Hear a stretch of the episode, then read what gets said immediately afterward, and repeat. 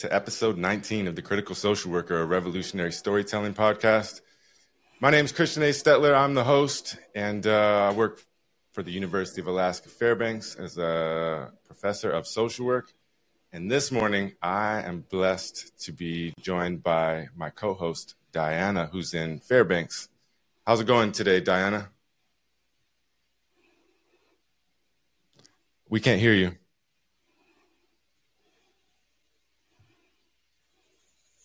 Was working five minutes ago. How's it now? We got you. Okay, cool. It's going all right. I'm excited to talk to Leilani today. Um, our guest, of course, is Leilani Maxera. She's a licensed clinical social worker and a daughter of the Hawaiian diaspora raised in Martinez, California.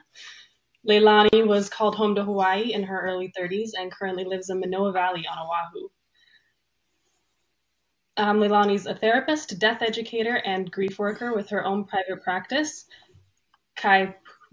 I, I, I can, it's okay. I can say it's uh, Kaipu o Ku'uloku. Beautiful but impossible for my sad little tongue. Anyway, it's a therapy, death work, and consulting business. Leilani worked and volunteered in harm reduction for 14 years before opening her private practice, including managing a syringe exchange and an overdose prevention program where she conducted training and education with other social service organizations to teach about overdose prevention and response and reduce the stigma around drug use.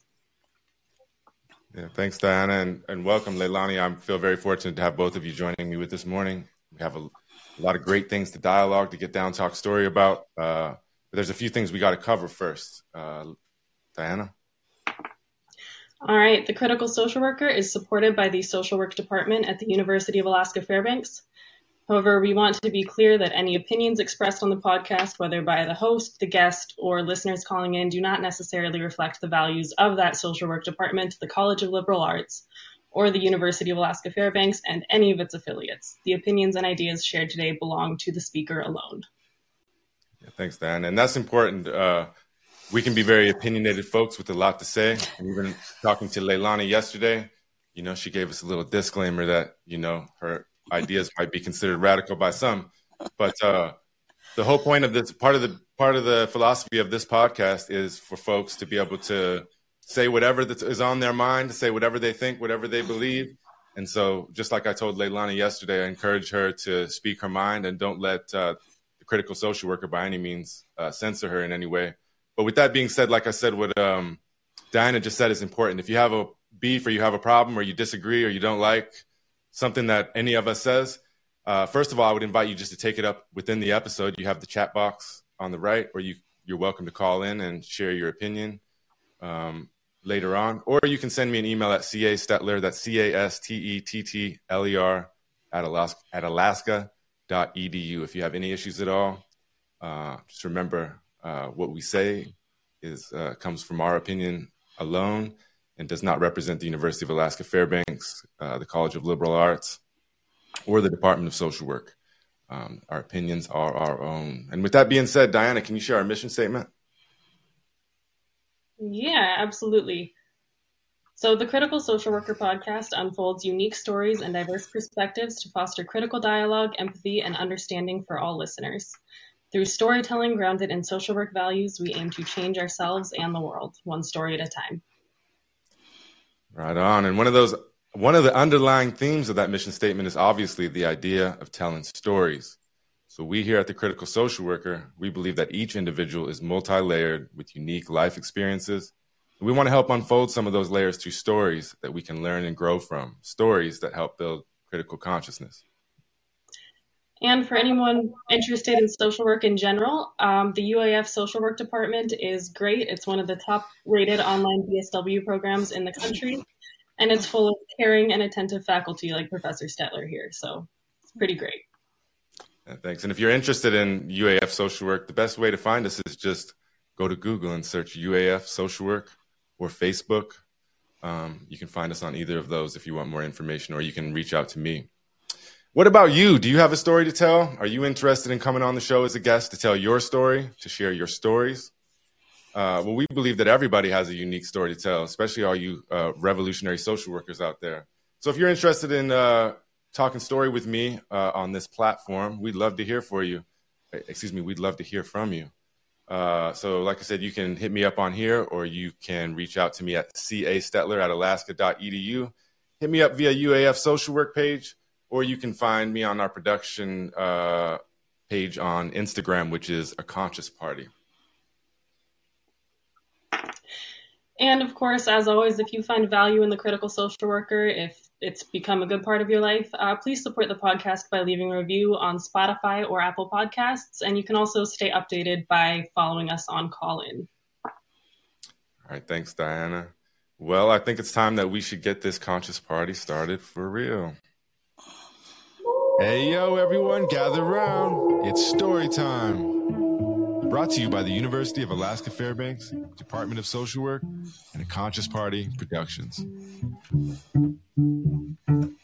You are listening to The Critical Social Worker, a revolutionary storytelling podcast. A conscious party. Revolutionizing our minds, elevating our consciousness, changing our worlds. Your story, my story, our, our story. story. All right. All right. Um, well, as I was thinking about uh, this episode with Leilani, um, the issue of death came up, and so I just want to share a little bit of a story about my life. You know, our lives, uh, our life stories often take unexpected twists and, twists and turns. You know, and today, before, like I said, before uh, we dig into this dialogue, this conversation with Leilani, I want to share a little bit of my own life story. Um, you know, and I, I typically share little bits and pieces in this opening little segment uh, from week to week. And this story of my life uh, it revolves around the theme of death. So, as a child, I was incredibly fortunate to be surrounded by an extensive family network that included multiple generations of grandparents. In fact, my earliest birthday memory includes a cherished photograph from my first birthday that includes six generations of my family, myself included, all encapsulated in a, in a photo. And I meant to bring that photo, but I forgot. Um, but anyways, in that photo, I had me, I had me, my mother, my grandfather, my great grandfather, my great great grandmother, and my great great great grandmother. Uh, and actually, my great great great grandmother was holding me in the photo, and it made the, the picture of the local newspaper. It's not very often that you get six generations together. But being born into a family uh, with such age, with that excuse me, at such an age level, you know, great great great grandparents got to be up there in the 80s and 90s at the youngest. Um, it meant that uh, I had to face the reality of death early on as a child. I lost many of these older family members during my formative years. I specifically remember visiting my great grandmother Grace, uh, excuse me, a great great grandmother Grace in the hospital shortly before her passing. I don't remember how old I was, but I was just a little boy. I remember standing there in the hospital room, and there was something about the way that she looked at me. It was like a gaze that seemed to pierce through my soul and it left me feeling as if she could somehow see my future or she knew something about me that that uh, nobody else knew. It sounds a little bit far fetched, but I actually discovered later on after she passed that she was a fortune teller, a seer of sorts, and so it's very interesting, you know, the things that we are perceptive to as as children. Maybe sometimes we can lose later on in adulthood. Anyways, uh, my childhood experiences with death were both profound and confusing you know, one of the things that I don't recall is having anyone there to help me process through those losses. Um, you know, to answer the many questions that bubble, were bubbled up in my young mind at that time.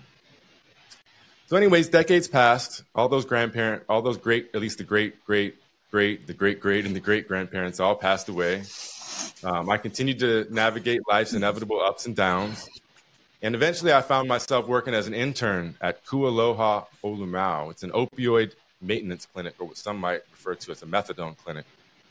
I found I, it's, it's one of those places I found part of my calling there. I was working with individuals grappling with opioid and heroin addiction. And the irony of it all was that uh, the staff invariably ended up assigning me with their most challenging clients, something that happens in most of the places that I work. Um, these were the, the clients, the Haumana, as we call them, students they were the ones that had been permanently barred, dismissed, 86th from the other groups that were held at Ku Aloha. Um, but these so-called difficult clients, they were I didn't see them that way. Um, they ended up being the most rewarding ones to work with for me. Um, we formed bonds, we learned from each other, and they even began to look forward to our group sessions, showing up early. You know, the worst, the, the ones that were described as the worst, the most problem called them problem children, but these were actually older folks. Um, they were the ones that helped me the most. They showed up to set up the chairs. They showed up, made coffee. They were the ones that participated the most in the circles, uh, the talking circles, sharing their, you know, their ups, their downs, their highs, their lows, uh, high tides, low tides. Um, and when I left Ku Aloha, I carried with me a sense of fulfillment and joy about the work that I had done, the work that we had done together, me and the Haumana. Um, but the joy of these accomplishments was somewhat shattered when I returned to Oahu a few years later. Um, I was working at Hawaii Pacific University, which has a downtown campus, downtown classrooms. It's where a lot of uh, uh, people without homes, uh, chronic drug users, you know, they can congregate in that area. And so I thought I might see a few of them. Um, and uh, right uh, on the way to uh, work one morning, I think I taught on Saturdays actually at that time. I had a chance encounter with one of my old Haumana, one of my former clients and uh, we spoke for a while. Uh, spoke about some good things, uh, but mostly we spoke about bad news. Um, I learned that many of those that I had worked with so closely had passed away just in a couple of years. Um, another had been severely uh, disabled. I actually saw that guy a few weeks later. Uh, for those of you that are familiar with Oahu and Waikiki area, I was at the Marco Polo building just on the other side of the the uh, Ala Wai Canal and there's a little store, a little corner store in the bottom of of, of uh, the Marco Polo building, and I saw this old hunched figure, you know, looking like 90 years old and hunched over, could barely walk, and uh, that was the, the other guy that he was talking about, and it was really hard for me to see him because he was such a, even though you know, like I said, he was a chronic opioid user, had problems going on. I didn't expect to see him like that, and it was hard. Um, and then you know, you add in all of the the stories of death and loss people that I expected to see again, you know, smile at me when they when I when I saw them again. Those losses they hit me hard. Um, I didn't really know how to deal with it. I didn't have anybody to process with. I didn't work there anymore. The old uh, uh, my old supervisor Lisa, she wasn't working there anymore, so I really didn't have anybody to process with, you know, uh, about these losses. And it reminded me of the harsh realities faced by social workers, you know, especially with those social workers that are working with individuals that are battling with chronic substance use or substance abuse we form connections. We invest ourselves emotionally in their journeys. And then sometimes we have to come face to face with their loss. Um, you know, and I'd experienced this somewhat to a, a, another degree too. With you know, I used to supervise a juvenile treatment facility, and uh, as time went on, you know, some people add you on Facebook and social media, or they reach out to you. And I have, you know, seen some positive outcomes and whatnot. I've also seen a lot of negative out or heard about a lot of negative outcomes, and it's just hard to take when you think you know you put not just your efforts and your will and your motivations and and whatnot into helping folks and, and seeing what, but but you know, and I know they try to frown on this somewhat in the modern era of social work, but you know, like I said, you feel you form these bonds, you form relationships, you know, that are mutually beneficial, mutually, um, you know, heartfelt, and uh, for me, there's no way to get around that. I know for some some folks, they would again they would uh, advise us to shy away from that, but for me, there's no way around that. And so you have to come face to face with with the losses and with the difficulties and the pain when things go that you know they go that direction. So these personal experiences are one of the reasons that I'm so excited to have Leilani on the podcast uh, this morning. Um, we share the common thread, the task of of uh, confronting death in our professional lives, albeit in different ways. So Leilani, I was wondering if you could open up, you know, this this dialogic part of our our conversation here of this podcast episode. And I'm hoping that you can begin by sharing a story of your own that might encapsulate, you know, your current death mm-hmm. work, what mm-hmm. it means to you.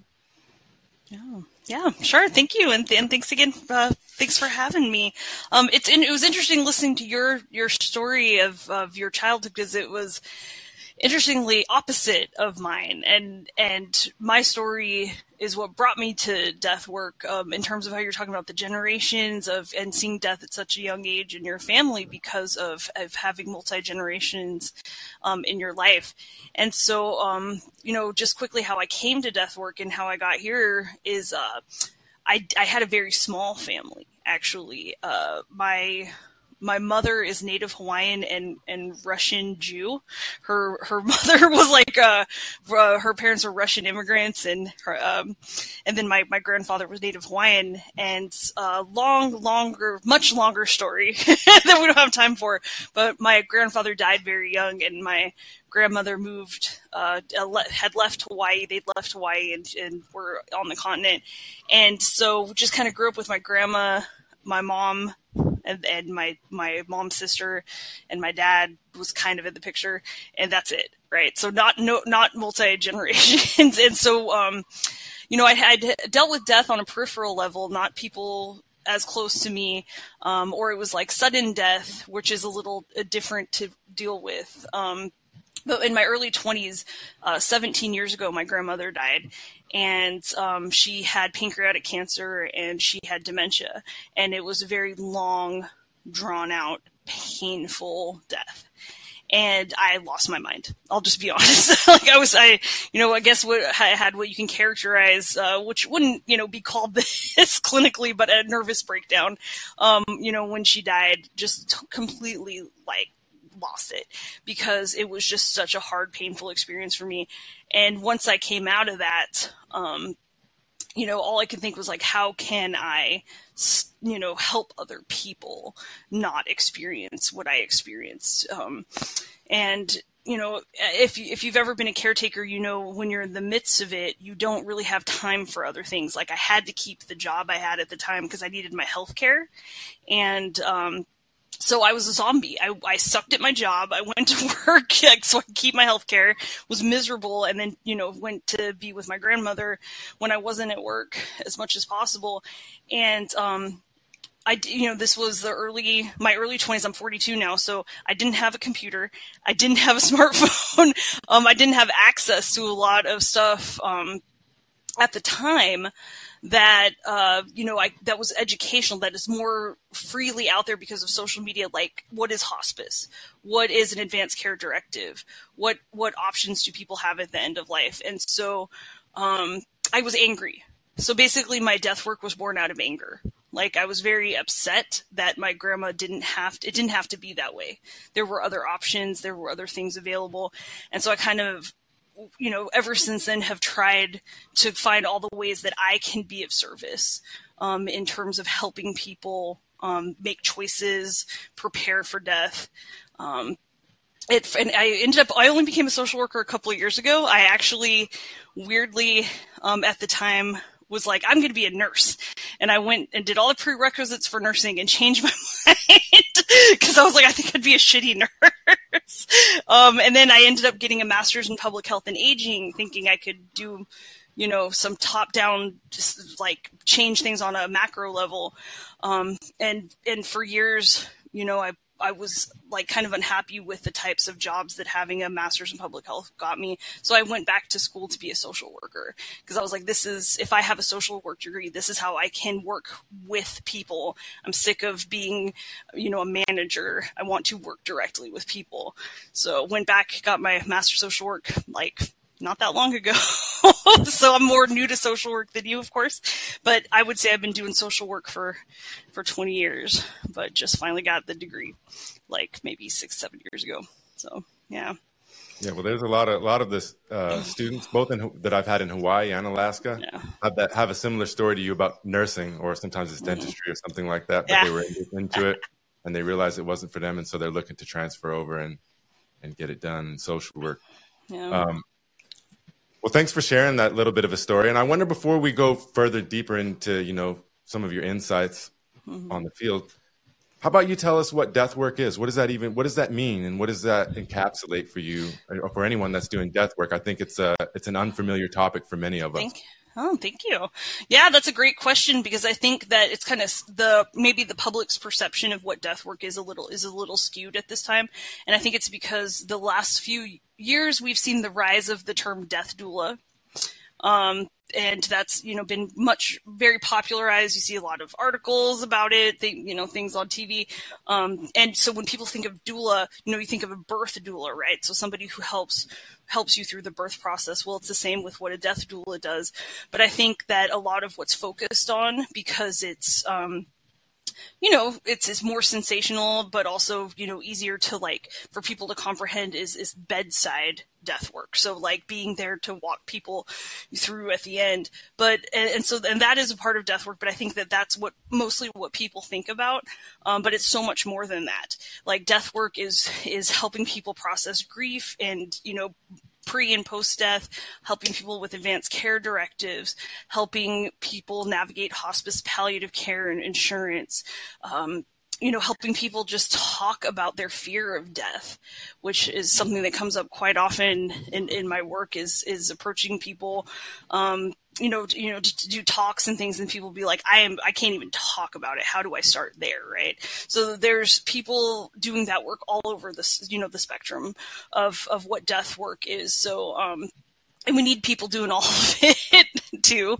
Um, but yeah, yeah, I think it can mean a lot of things to a lot of people. For me personally, um, my biggest focus is grief work. Um, I run several support groups, um, and medical aid in dying is a is a big piece of work that I that I do in Hawaii, there is uh, medical aid in dying is legal here. It's only it's not legal in every state, but it is in Hawaii.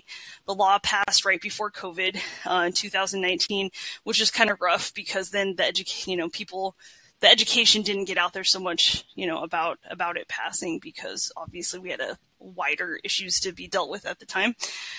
And uh, so the part of the law here is that ther- a therapist has to do a capacity evaluation for people who request the medication to under to make sure they understand what they're asking for. To like to say you know, this person understands that if they take this medication they will die. And so it's actually hard to find therapists here who will do it. And we have a as, as you probably do in alaska i imagine it might be even worse there. We have a shortage of all medical providers in hawaii. Uh, you know whether it's you know nurses doctors therapists social workers we have a shortage of of everything it's, and it's worse neighbor islands. So I started doing, uh, I started volunteering doing capacity evaluations so that people could get through the process because it's just one of the many steps. People were being, uh, what's sort of looking for, like just kind of stopped in their tracks in the process because they couldn't get past that because nobody would do the evaluation. So I've done uh, 31 now. This actually, this weekend makes 31 uh, evaluations. I volunteer doing them remotely to make it easier for folks. And I run two medical aid and dying support groups for loved ones whose uh, that ch- that choice was made, uh. They made the choice of using MAID, and so that that's a big part of the work I do. Grief work and advanced care planning, helping people talk about, sort out their wishes so their loved ones know you know, I'll stop there because I feel like that's getting to be a lot. If you have other questions to to jump in. Yeah, I'm, I'm curious about uh, try to word this the right way, but you know, when I was growing up, what was it? Dr. Kevorkian was the big thing about euthanasia yeah. and whatnot. And I don't even remember when that was, the 90s or what. But, yeah. Um, anyway, but you know, you have in social work, you know, we're supposed to make sure that our clients have autonomy, right? I mm-hmm. even remember when I was taking the, uh, I can't remember if it was the LSW or the CSW, the master's level licensing. Mm-hmm. I can't remember what it was in Hawaii. Mm-hmm.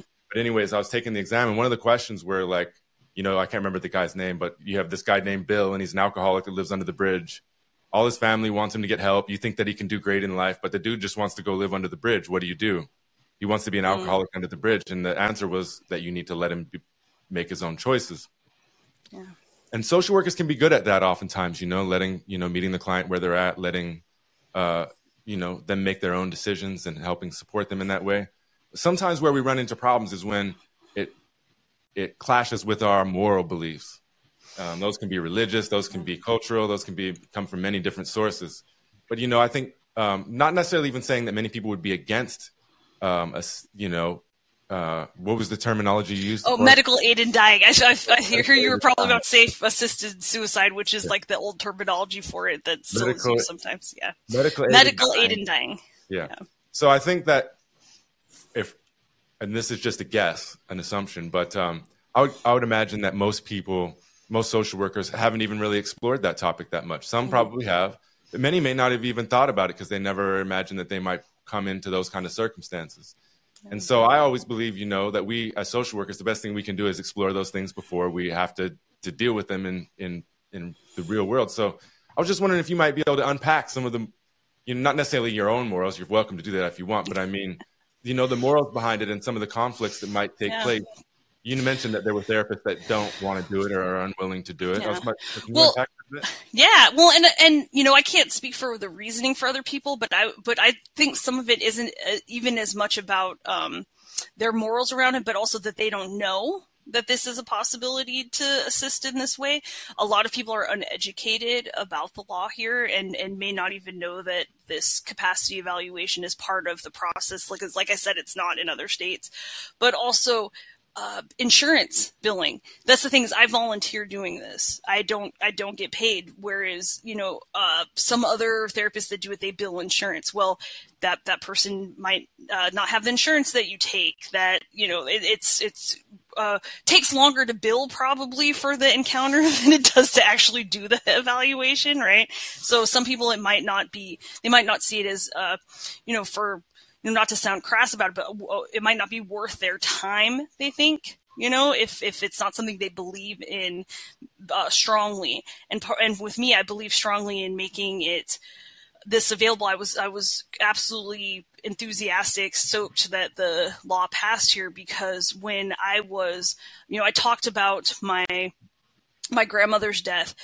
Medical aid in dying is legal in California now it was not when she was dying. And it's funny you mentioned Jack Kevorkian because I was way, I was a little too young to really understand what was going on when his trial was happening.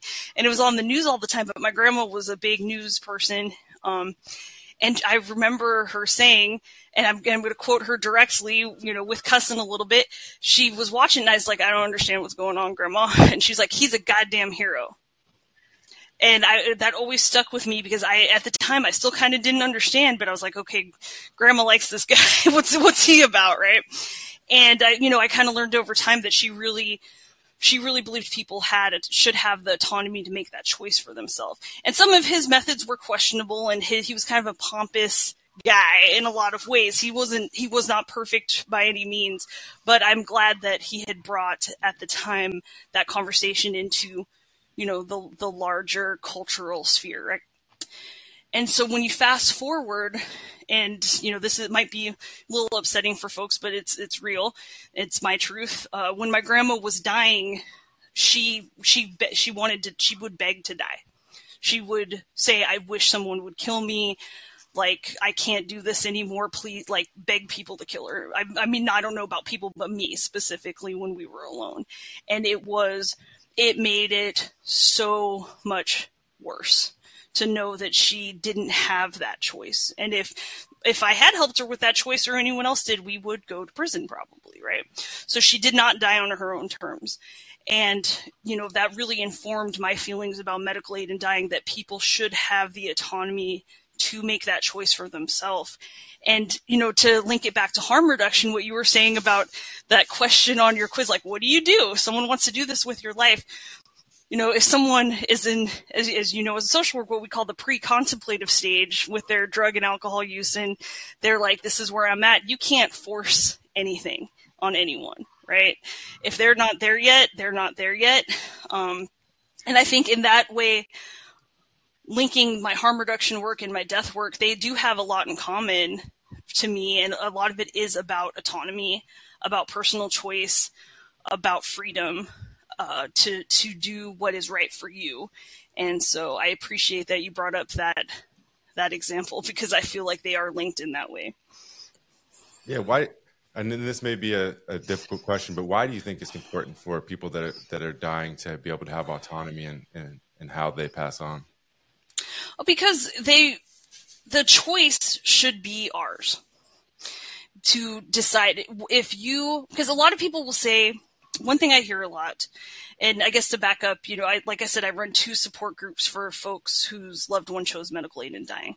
And the reason I run separate support groups for those folks is they, they they'll go to other support groups like hospices, you know, are, are with federal funding are legally required to offer bereavement support, right? So there's other things available to them usually but they're not sure how people are going to react to them and their story, right? So we've had people Um, so I've met people whose loved one uh, chose medical aid and dying, and they tell everyone right they want they want to educate people that it's a choice that this is available and and i've met people that do not tell other people that that is the choice their loved one made because you know maybe their other family members are religious or and, and against it or they don't know how people react or they're embarrassed or maybe they're conflicted about it. And one common thing i've heard is in in doing this grief work is people saying like sometimes i feel like i, I helped them die like and, and, and I killed them by doing that. When you know it wasn't you know and they're like oh you know was it suicide?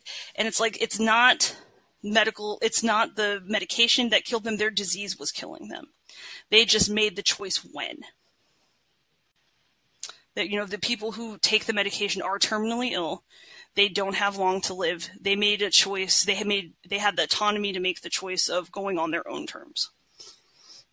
Yeah. So obviously, as you just touched on just a little bit, those practitioners, whether they're social workers or, or whatever their professional field is, that are assisting in this way, they obviously can have you know uh, dilemmas in their mind and their consciousness mm-hmm. and their feelings afterwards, like you just mentioned, feeling that they're that they're the one that killed them.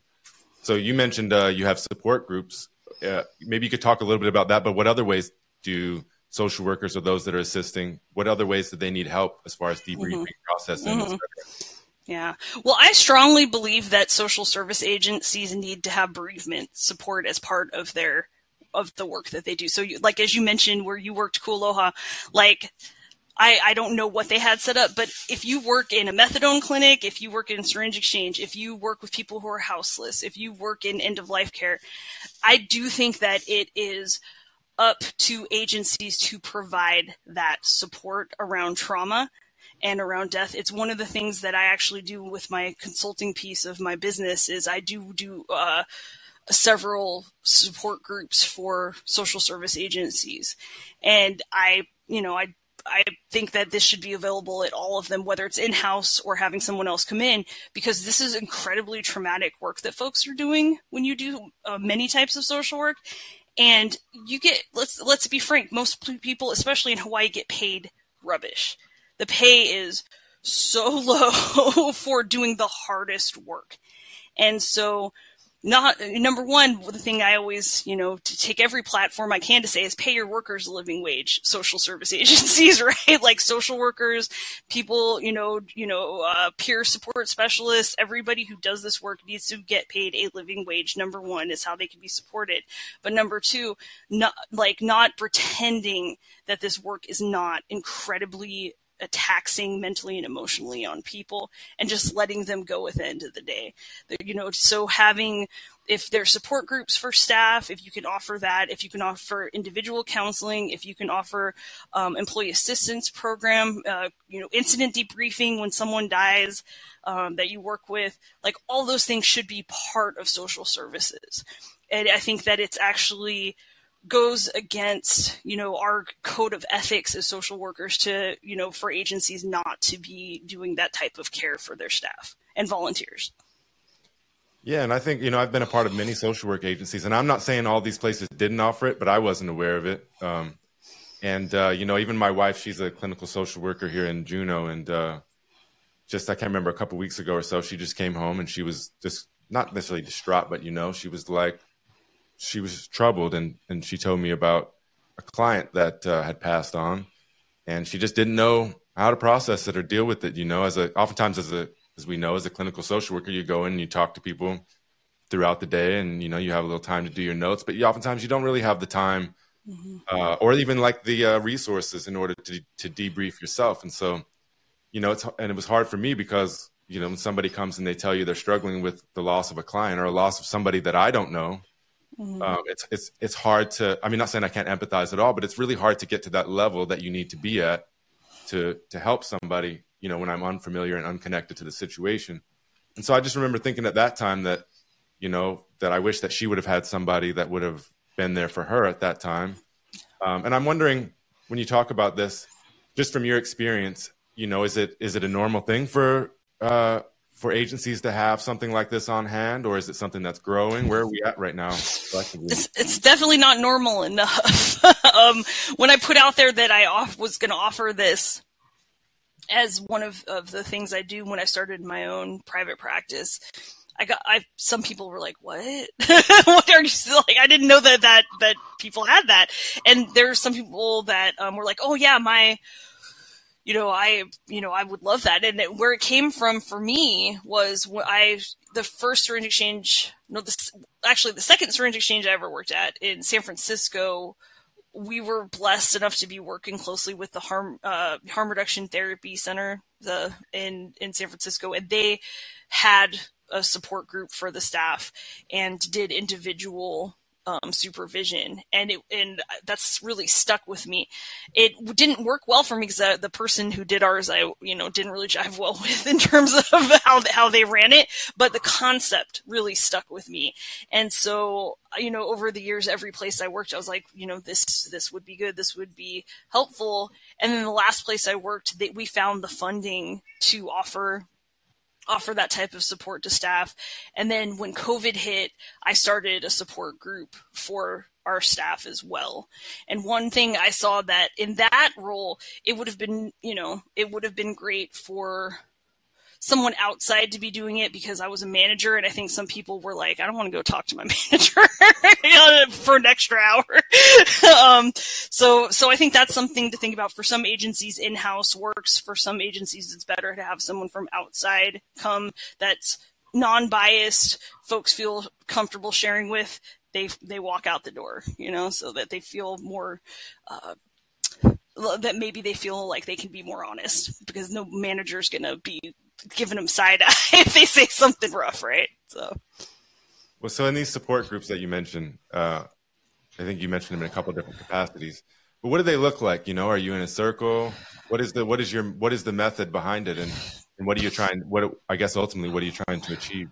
Ah, well, it's for for me the Zoom because I you know I work from home, and the most of the places that I do groups for are on the continent and so it's uh, online, which is not which it's a catch, right? For some people, that's not a great thing. To they're sick of being chronically online, and it's you know they might not want to open up. They might be more comfortable in person, but for some folks, it's actually more. Uh, they do feel like they can be more honest because there's that barrier of, of the technology. They're not face to face.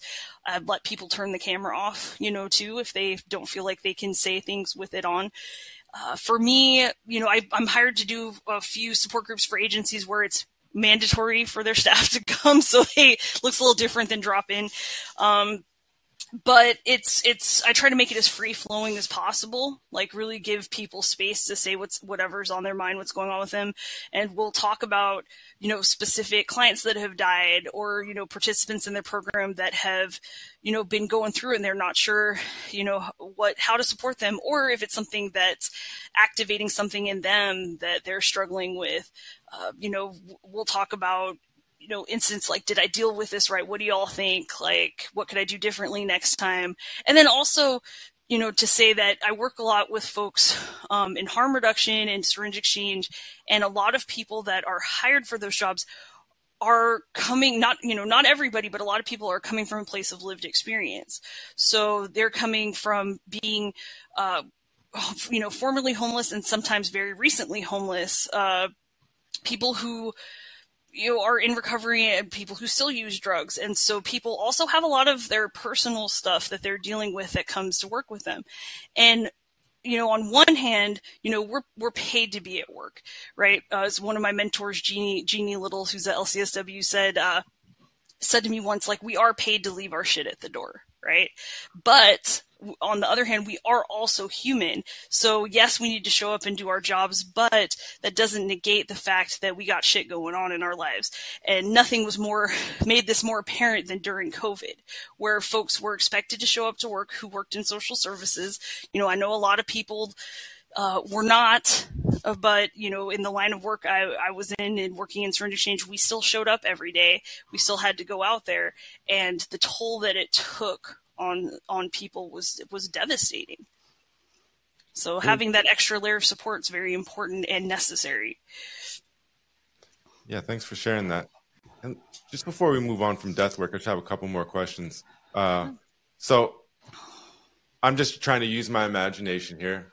So let's say there's somebody that is wants somebody to help them with some kind of death work. How does that? How would they? I guess how would my question is how would they get in contact with the death worker? How what's the process of that, or where, where, what's the state of that? That's a good question. Um, I think it depends on what you're looking for. So, for example, I'm on the board of the National Home Funeral Alliance, which is a whole longer conversation about what, what is a home funeral. So, but very quick, a home funeral is a, a community-based funeral that it is absolutely legal to take care of your own dead in every state on some level, you know, with, with different varying degrees of having to utilize a funeral director for paperwork and such. But uh, for example, if you were looking for a home funeral guide or someone to help with like community death care, we have on our our website, um, you know, homefuneralalliance.org, a directory. Like if you if you you could search for people near you that are helpful. Uh, if you're looking for somebody who does death doula work. There's other, uh, if you just Google it, there's so many directories that'll come up, like uh, NELDA, um, which is International net, nat, international. I can't remember what it stands for. Um, INELDA is one of them, and NEDA, which is uh, I think end of life doula network. Uh, God, I'm getting my acronyms real bad here, but I think that you can, when it comes to like that type of death work, you can truly just Google it and there's directories that come up. But then locally, like someone like me who just um, you know, I'd, I'd, help people fill out their advance directives. It would be a little harder to find me probably, but if you were in Hawaii and, and, and put in Hawaii or Honolulu and advanced care planning, it might come up. We locally have, uh, for folks who are in Hawaii, we also have Kokua Mau, which is, which I've also volunteered with as, uh, as a, a speaker for them. The, you know, they're the palliative care and hospice organization for Hawaii and the home for our like our advanced care planning resources. And if you go to their website, there's a directory of people who do bereavement and grief work here uh, on all islands and remote. So so there's there's places it's it's it's not easy it's not like there's this one stop shop where you can find all the resources you need but it's getting easier to find people i think than it used to be what's the role of uh or I guess what uh, what's the importance and the meaning of empathy when considering death work? Why is that important? Well, that's a good question. I mean, it's kind of hard to do it. I think if people don't have empathy, they really shouldn't really be working with people in grief, right? so, um, I think, I think that it's in, in working with people who use drugs and harm, and harm reduction work and, you know, death work, it's all the same. In being a social worker, in working in social services, empathy is a huge piece of it because you were, you know, you're stepping into other people's lives right? It's not about you, it's about them. And so if you can't show empathy, care, and respect, then maybe you should be in another line of work. Good answer. Uh, and lastly, well, uh, before we move on from the, the, subject of death work, I was wondering if you had any, uh, just any a, a, story or any stories uh, that you would share about maybe some of the profound moments or transformative experiences that you've had. Yeah. Uh, wow. Uh, well, I would say that. I guess if we're transitioning maybe to harm reduction stuff, the I think the hardest thing for me in harm reduction is is how many people have died that I've served, and how how you touched on that with you two working at the methadone clinic here. It's um, it has been so I think I think one of the things that makes me continue to do this work, and also the thing that makes me want to leave it, you know, it's such a double edged sword is is how many people have died that I have served in harm reduction for various reasons, but particularly drug overdose.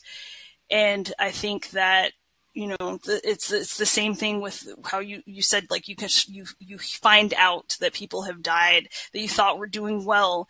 And i think that um, I don't I don't really want to tell any individual stories because they're too recognizable probably, but just to echo that the one of the hardest things about doing this work is is the piece of, of the uh, coming to terms with that many of the people you serve will die and that we have to accept that and it's not a personal failure. It's one of the first things i've told people whenever i've hired um, in the past new outreach workers or, or onboarded new volunteers working in harm reduction is that you know you you have to be prepared that you can do everything in your power to you know serve your community and you don't have control over the choices that people make and also you don't have control over the larger systems that are failing us. We are working under you know conditions that are just abhorrent in terms of of what's out there for people who use drugs right now. The drug supply is so tainted that everybody is at risk of dying who uses drugs at this time and it's it's wild. So just being prepared for death is part of working in harm reduction. Yeah and transitioning over to talking a little bit more about drugs and drug use substance use substance abuse um, harm reduction all of that. You know when i uh, i went to rehab i'd say about 20 21 years ago something something like that now but and when I was out there running the streets and whatnot, it was all methamphetamine. Opioids were few and far between. I'm not saying nobody used them, but you know, you definitely weren't making. At least where I was at, weren't making a ton of money selling it. Um, I knew a few people that you know were different, and they did. They'd, you know, be smoking it off some tinfoil or something. But for the most part, it wasn't there. But and and and from just like peripheral knowledge, you know, uh, I've done some research in Alaska. Alaska also had a uh, meth was the drug of choice back then. I know Hawaii was notorious for it. I mean, just watch mm-hmm. Dog the Bounty Hunter or something like that. Um, but it was notorious for that. So what changed over the last 20 years or so? You know, why, why the switch to opioids? I mean, maybe you don't have that. I, maybe you don't know the exact answer, but I was wondering yeah. if you could any insight. Like, what changed to make people go that direction? Well, I'm not the the expert on the drug supply, but I will. But I can say a little bit about that. What, what's interesting, you said ice. You know, well, here in Hawaii, you know, ice is more the terminology folks use for methamphetamines. Where I grew up, um, meth was also the drug of choice, and but it was like crank. So when I got to Hawaii, I was like, ice. What? I was like, what's that? So, it, but yes, there's so many places where methamphetamines uh, are are ha- have been the prevalent drug of choice.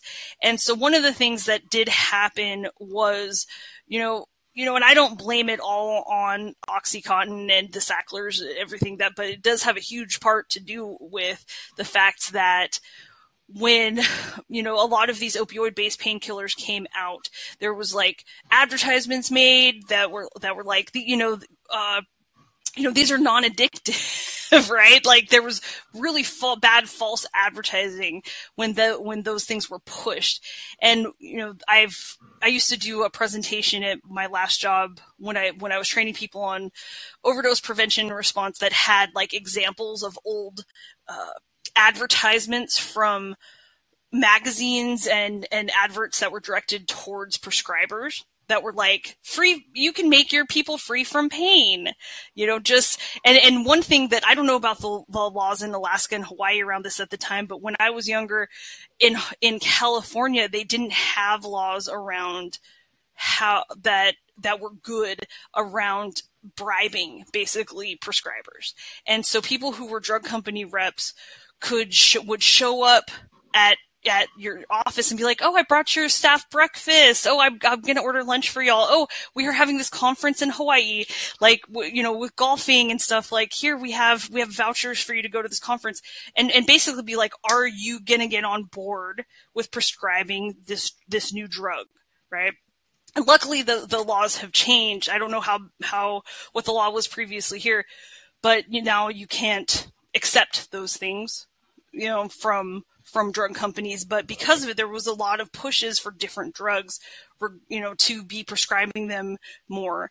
And so opioid prescriptions like exploded. They were handing them out way too freely. And so that there's a lot of people that you know maybe just had surgery or something happened and they became addicted but not even knowing they would, not understanding that they would, and we're and and we're totally shocked, right? And then we had it's like the pendulum swung, it's like the rubber band snapping back. They realized, oh my God, there's so many opioid prescriptions out there. It has become an epidemic. We need to make it harder for doctors to prescribe. And so they just started cutting people off. And so because people got caught up from their safe, more, their safe and legal drug supply, some people went to rehab. Some people quit. Some people were too addicted and far gone at that point to be able to quit easily and turn to street based drugs. And which is not a safe supply. And so that, you know, there's, I mean, I can go, I, I should shut up at this point because I think I could talk for another half hour about what ended up happening there. But that did not help at all. That we flooded, you know, America with opioids and then took them back basically, and then and then cut people off. And you know they had when it was so easy to get, we, you know, the nickname for a lot of doctors that would just prescribe to anyone was like pill mills. And we had that problem in Hawaii. We had several here where people were just prescribing to anyone and then they got cut off, right? Other places, obviously in Hawaii, you can't just drive across straight state lines, but you know, they had issues with people having a prescription here, a prescription here, driving across state lines, having prescriptions other places and selling it, right? So there's all these issues happening, and then all of a sudden they're they just cut it off. And what do you do when you cut off people's safe supply? They're more likely to overdose because they're buying stuff from the street that doesn't have uh, the testing behind it. Yeah. So one of the things that I hear that I take away from that story that you just told, um, basically a brief history of the last 20 years on, you know, the transition from from amphetamines to opioids, but it shows me that you know we often look at things um, from a very short-sighted perspective. So you know, like when all the prescriptions are going out for opioids, you know, we look at it as oftentimes as you know it's a problem right now, but it's very hard to see how much the, the domino will the domino impact will be over the next you know couple like two decades at this point. Um, and so it also makes me think of how short-sighted we can be when we're looking at drug users or drug abusers in general.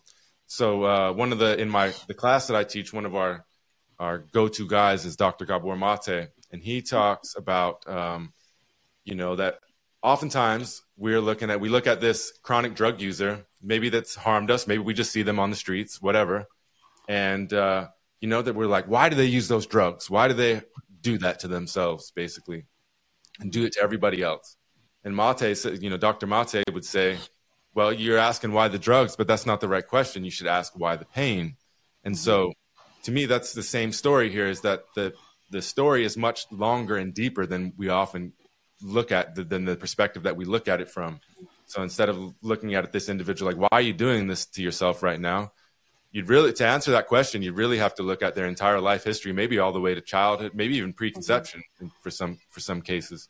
Um, and so I guess my question is is you know how can we look at folks that are often disregarded in society looked down upon such as chronic drug users? And how can we look at them as human beings with empathy and as the whole story? Because it can be difficult.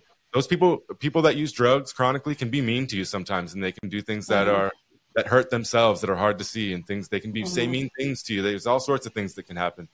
So how is how can we you know, as social workers, but even as human beings, how can we, you know, make this transition individually, but even collectively to seeing mm-hmm. these folks for what they are, people with often, often, if not all the time, like Dr. Another example, Dr. Gabor Mate, working in uh, Vancouver at the uh, remember, Portland Hotel, uh, where the chronic drug users live there. He he claims that most, if not all, uh, severely chronic intravenous drug users that he's worked with have been sexually abused um, as a child. Um, so that that's pretty. Those are pretty profound implications, right? That if if most, if not all, chronic drug users have something like sexual mm-hmm. abuse that, that's plaguing them from their past.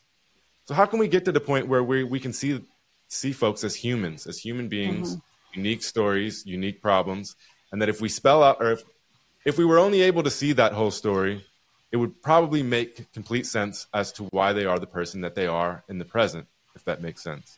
Yeah. Yeah.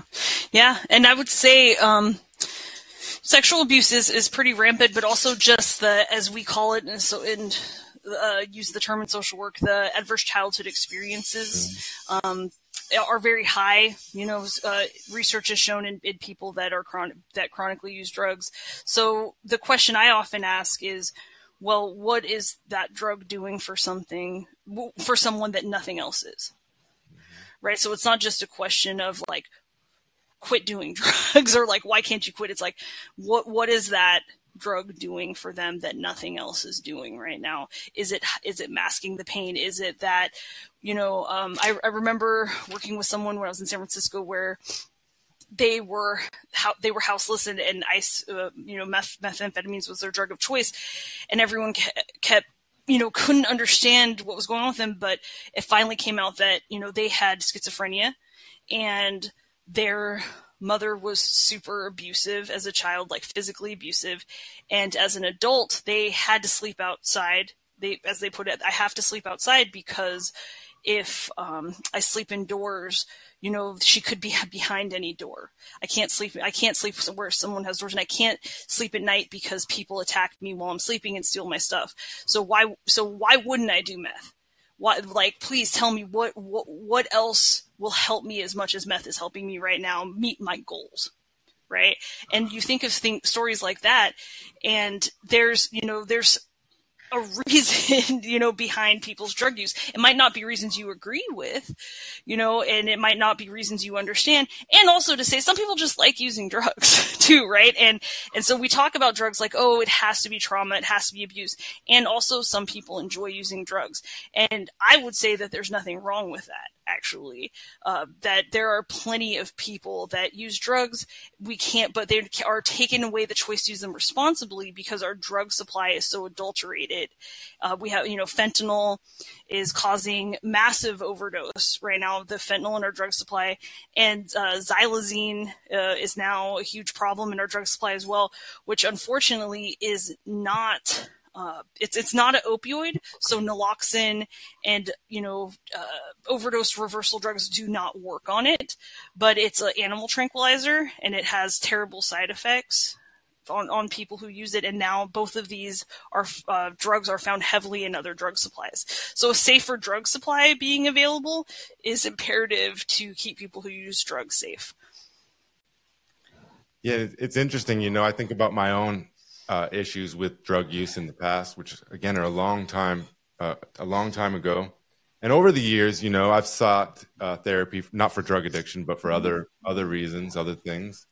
And uh, when I talk to a therapist, almost always, whenever I bring up that topic, especially as it was closer to when it actually happened, they would want to talk. They would, how do I put it? They would frame my drug use or my problems with drug with methamphetamine use they would always frame it as this in a super negative light, like it was this terrible thing in my life and, and this and that. And so it was, and they were, the therapists seem unable to look at it from any other perspective. Like we could only look at it as this huge deficit in my life. And, uh, you know, I've struggled talking about this because you know, people get mad at me sometimes for talking about it this way, like I'm, I'm promoting drug use, but I'm not, have no intention of doing that at all. But when I look back on the, you know, I don't know exactly how long it was, a, year and a half of, of, of meth use, of chronic meth use. Much of it was positive, um, to be honest with you, and much like it made me come out of a shell that I had on. It took mm-hmm. down boundaries. Um, it gave me, or it helped produce confidence within myself that had that stuck with me afterwards. After I stopped, um, you know, it, it basically like they call it like, you know, getting spracked or sprung or something like that. Mm-hmm. That's exactly what happened in my brain. And it took me to, it relieved me of some problems. I shouldn't say it relieved me, but it helped uh, take away some of those barriers that had uh, prevented me from positive thinking and other, and other things. And mm-hmm. now over the time, you know, using the, the drug for that long of a time, which was, isn't that long in the big scheme of things, but a year and a half can be a long time. It obviously had a lot of negative uh, results, and they, which is hence why you know I checked myself into rehab at like 150 pounds. Um, it uh, had some negative aspects for me, but when I look back on it, you know, I wouldn't take it away for anything. And I'm not saying like everyone should go out and use drugs to solve their problem. I'm not saying mm-hmm. that. I'm just saying that from from from the low the low life that I had at that time, uh, in in many ways it wasn't a negative experience. And i think oftentimes when we talk to drug users especially those that are choosing to use like you mentioned some people just like to do it to do drugs. Other people do them to mask problems or whatever. Um, but we talk to them from this huge from this largely like deficit pers- uh, perspective of a deficit. Like it's all bad and drugs are bad in themselves and you know we know the story and so I was just wondering if you have any any thoughts about that, like on how how we navigate that and how we can maybe shift the perspective. Um, you know, I think uh, Dr. Carl Hart, if you're familiar with him, he's a good guy to look at with different perspectives on why people use drugs and the autonomy mm-hmm. that might come with that. But largely as a society, right, we look at uh, drugs bad, using mm-hmm. drugs, especially illicit illicit or illegal drugs, as bad, which in many cases they can be, but it's not that simple. I was just wondering if you could let lend any insight or thoughts on that. Yeah, sure. And yeah, Carl Hart's great. He he spoke here in Hawaii uh, uh, pre-COVID, maybe five years ago. It was, it was, fantastic to to hear him speak. Lucky we were lucky to have him. Um, for me, well, I think it it, it it's hard because all of the issues that make drugs, you know, bad for folks come from larger societal problems, right? So people, you know, for example, I'm, well, here, here's an example I use like ketamine, right? Now ketamine is legalized to use in, in therapy and that's great, right? And, and, you know, it's regulated or whatever, but where, where was that like a couple years ago, right? When people were saying, when I take ketamine, I'm less depressed. When I take ketamine, it, it helps, it helps me mental health wise, you know, it, or all the people languishing in prison from weed, where weed is legalized in so many places now, there's still people serving life sentences for weed, right? So we, so in general, overall, we need to abolish all these drug laws and decriminalize drugs. That, that's the start because we can't deal with the individual problem without these larger problems looming over us. And so, you know, some people use drugs and they, like, I, am a, a good example of that. For me, I used to use drugs. I don't anymore. I never went to rehab. It never became a problem that took over my life in a negative way where I, you know, lost relationships or job. I was very lucky in the sense that I didn't become addicted to drugs. And one day I was just like, this isn't doing anything for me anymore right? And I moved and I moved on. And you know, I'm lucky. I know I'm lucky for that because I have a sibling who was addicted to methamphetamines for over 20 years. And so I can't answer what the difference between us was, you know, that that happened for them and not me.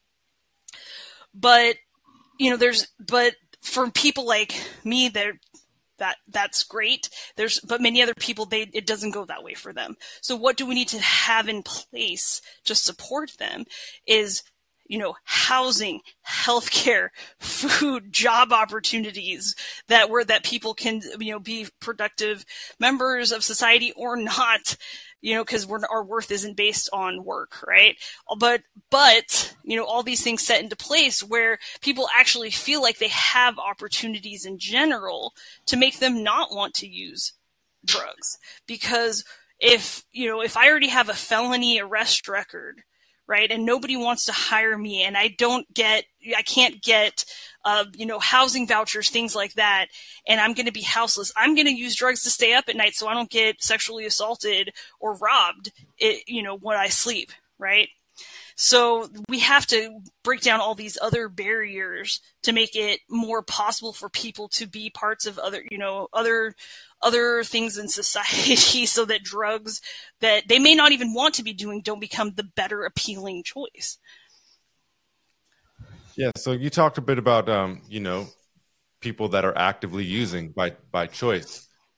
Um, you know, again, going back to that that moral conflict that I think we can have or folks can have. Uh, you know, how do you think that that a social worker that maybe isn't even familiar that familiar, maybe they don't have substance use uh, history of their own, they're not mm-hmm. that familiar with it.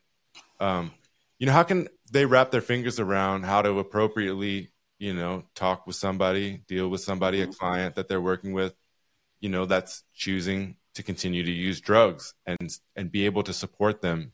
Mm-hmm. Well, I think coming from a non-judgmental, curious place is very is very important uh, in terms of of understanding the whys and you know how drugs are affecting people's life.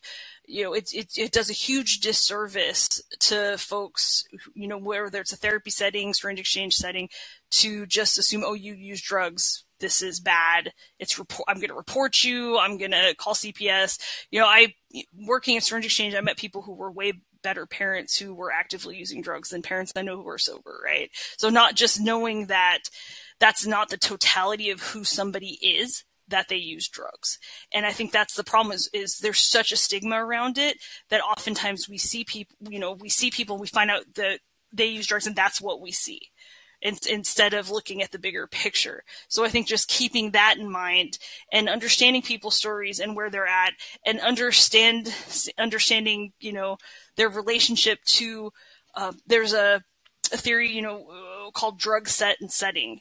I don't know if you've heard that theory as a, a social worker of, uh, and working at Ku Aloha that you know, you, what is your relationship to the drug itself? How is that affecting your life? You know, and set and setting is like, how are you using it? Where are you using it? Because somebody who just, you know, uses drugs once in a while with their friends, having fun, goes to a rave, you know, enjoys dancing. That's, yeah, that's, you know that's a very different experience than someone who is you know so addicted that they've lost their children and and are houseless. Where you know we can't treat drug use all the same. We have to look at it individually what those people specifically need for support. Yeah. Let's uh i'm going to turn it over to diana in just a minute but i just wanted to introduce the topic of harm reduction a little bit between us. Um, and so you've worked in uh, syringe exchange programs. There's also like uh, one of the big things I've heard Dr. Carl Hart talk about is I can't remember the, how he terms it, but uh, you know, have drug testing availability. Mm-hmm, so mm-hmm. if you buy some some illicit drugs off the street, no matter what it is, that you can get it tested to find out if there's, for example, fentanyl in there. Mm-hmm. Um, and basically to find out if the, the product that you bought was clean without any fear of consequence. And so, what what is harm reduction and you know, what are some of the examples and why is it a, why is it important? And uh, just to add to that, yesterday you mentioned like going back to the I can't remember what you mentioned like the way you said it, but like going back to the streets of it or something like that. Oh yeah, yeah, I could t- definitely talk about that. Well, I mean, and harm reduction, people think of it as a concept. If it's confusing for folks, it's it's just what it sounds like: reducing the harm of an activity that's harmful. So you use harm reduction in your daily life, and and don't even think about it. Right? You drive a car you you wear a seatbelt, that's harm reduction, right? You have sex, you use a condom, that's harm reduction. You know, you know that you're going to be a part of a risky activity, and you've decided to do something that is, you know, may give you less of a chance of getting STD, right? So harm reduction is in our daily lives. We use it constantly, and we just don't even realize it. So it's, but in terms of you know, drug use, it is around like how do we make the harms of drug use lessened if people are going to use drugs because they are like drugs have been around for I don't know, as long as human history, probably. I'm not the expert on that, but and they they will continue to be. The people will always find a way to change, you know, their their minds, their where their mindset is, right? And so with harm reduction, when it, with drug use, it looks like syringe exchange. You know, people will inject drugs, making sure that they have clean syringes so that they don't spread hepatitis C and B, HIV, get, uh, you know, don't reuse syringes so that they get abscesses and, you know, staph infections, etc. Uh, it looks like people who smoke their drugs, giving them pipes to use so they don't smoke off things that you know might actually harm their their throat more giving them clean things to use. Uh, you can also spread hepatitis c by sharing pipes if someone has a you know open wound on their lip so making people sure people have their own stuff. You know it, it's um and but drug testing needs to be more widely available because you know I mean I apologize to anybody listening if you don't know what fentanyl is we kind of threw it around like like people all know I mean it is in the news a lot but just in case like fentanyl is an opioid that is way stronger than heroin, oxycontin, or the drugs that people are more used to. And usually, when you've heard of fentanyl previously, it was like in a hospital setting because it's so strong. It's used when people have surgeries and stuff. But it entered our drug supply several years ago um, and is pretty widespread in the United States and worldwide in, in, of fentanyl being in our drug supply. And one of the hardest things is, is we talked about ice. Fentanyl is been found in ice, ketamine, cocaine. Uh, it, it's found its way into all other types of drugs and that's a way longer conversation about how the hows and whys of it. But it, the reality is it is here. And so even if you don't want to be an opioid user and you just like smoke meth uh, you are at risk for opioid overdose because fentanyl has been found in our drug supply. So we need to really widen the scope of drug testing make fentanyl test strips more widely available and also just dr- drug testing in general. Um, there's a lot of syringe exchanges and public health programs that have uh, implemented programs where you can drop in and test your drug supply, which is amazing, uh, but it's not as widespread as it should be and uh, just know that people have a safer supply so they can use safely without as much fear of, of overdose is I think a huge piece of harm reduction. And then carrying naloxone, which everybody should have. I have it in my bag. What it is is an opioid antagonist so that if somebody overdoses on an opioid, uh, whether, you know, anything that's opioid based, you can uh, reverse the overdose if you give it to somebody because it blocks the the opioid receptors. And so just carrying it with you wherever you go in case somebody overdoses, having it with you if you use any type of drug is very important. Uh, it's a band-aid solution. Truly, we need all these other things too, but as long as we have it, we should, we should make it as widely available as possible. And um, and going the question, uh, sorry, I got off topic a little. Going back to the street, is that um, yeah, I worked. I started off in harm reduction as a, street-based outreach worker and working in a drop-in center, um, t- two different ones in San Francisco. Actually, you know, I, I ended up managing a syringe exchange for almost seven years, the statewide syringe exchange here in Hawaii.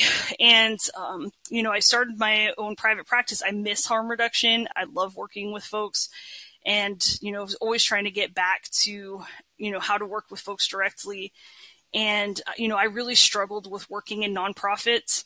I've worked mostly in nonprofits since I was 19 years old.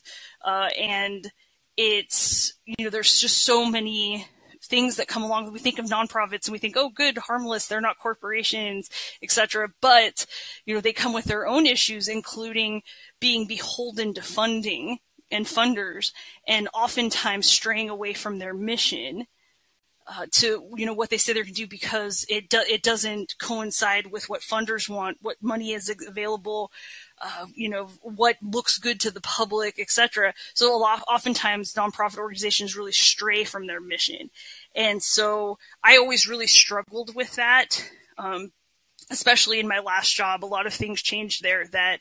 I didn't agree with and were stressful for me that caused like a lot of like moral injury to be honest that like i i would i would struggle with like is this the right decision? This is what we should be doing. And it's one of the reasons i decided to work for myself is i could do whatever i want. I mean just to be blunt. And so you know the things i disagree with i can i could do something about. And so one of my old uh one of the staff I used to work with is fantastic outreach worker named Paige started a uh, it, it just started a street-based outreach project that's volunteer and it's called Hawaii Opioid Plus Consumer Alliance. And it's just launching. It's going to be a drug users union and street based outreach nights and weekends.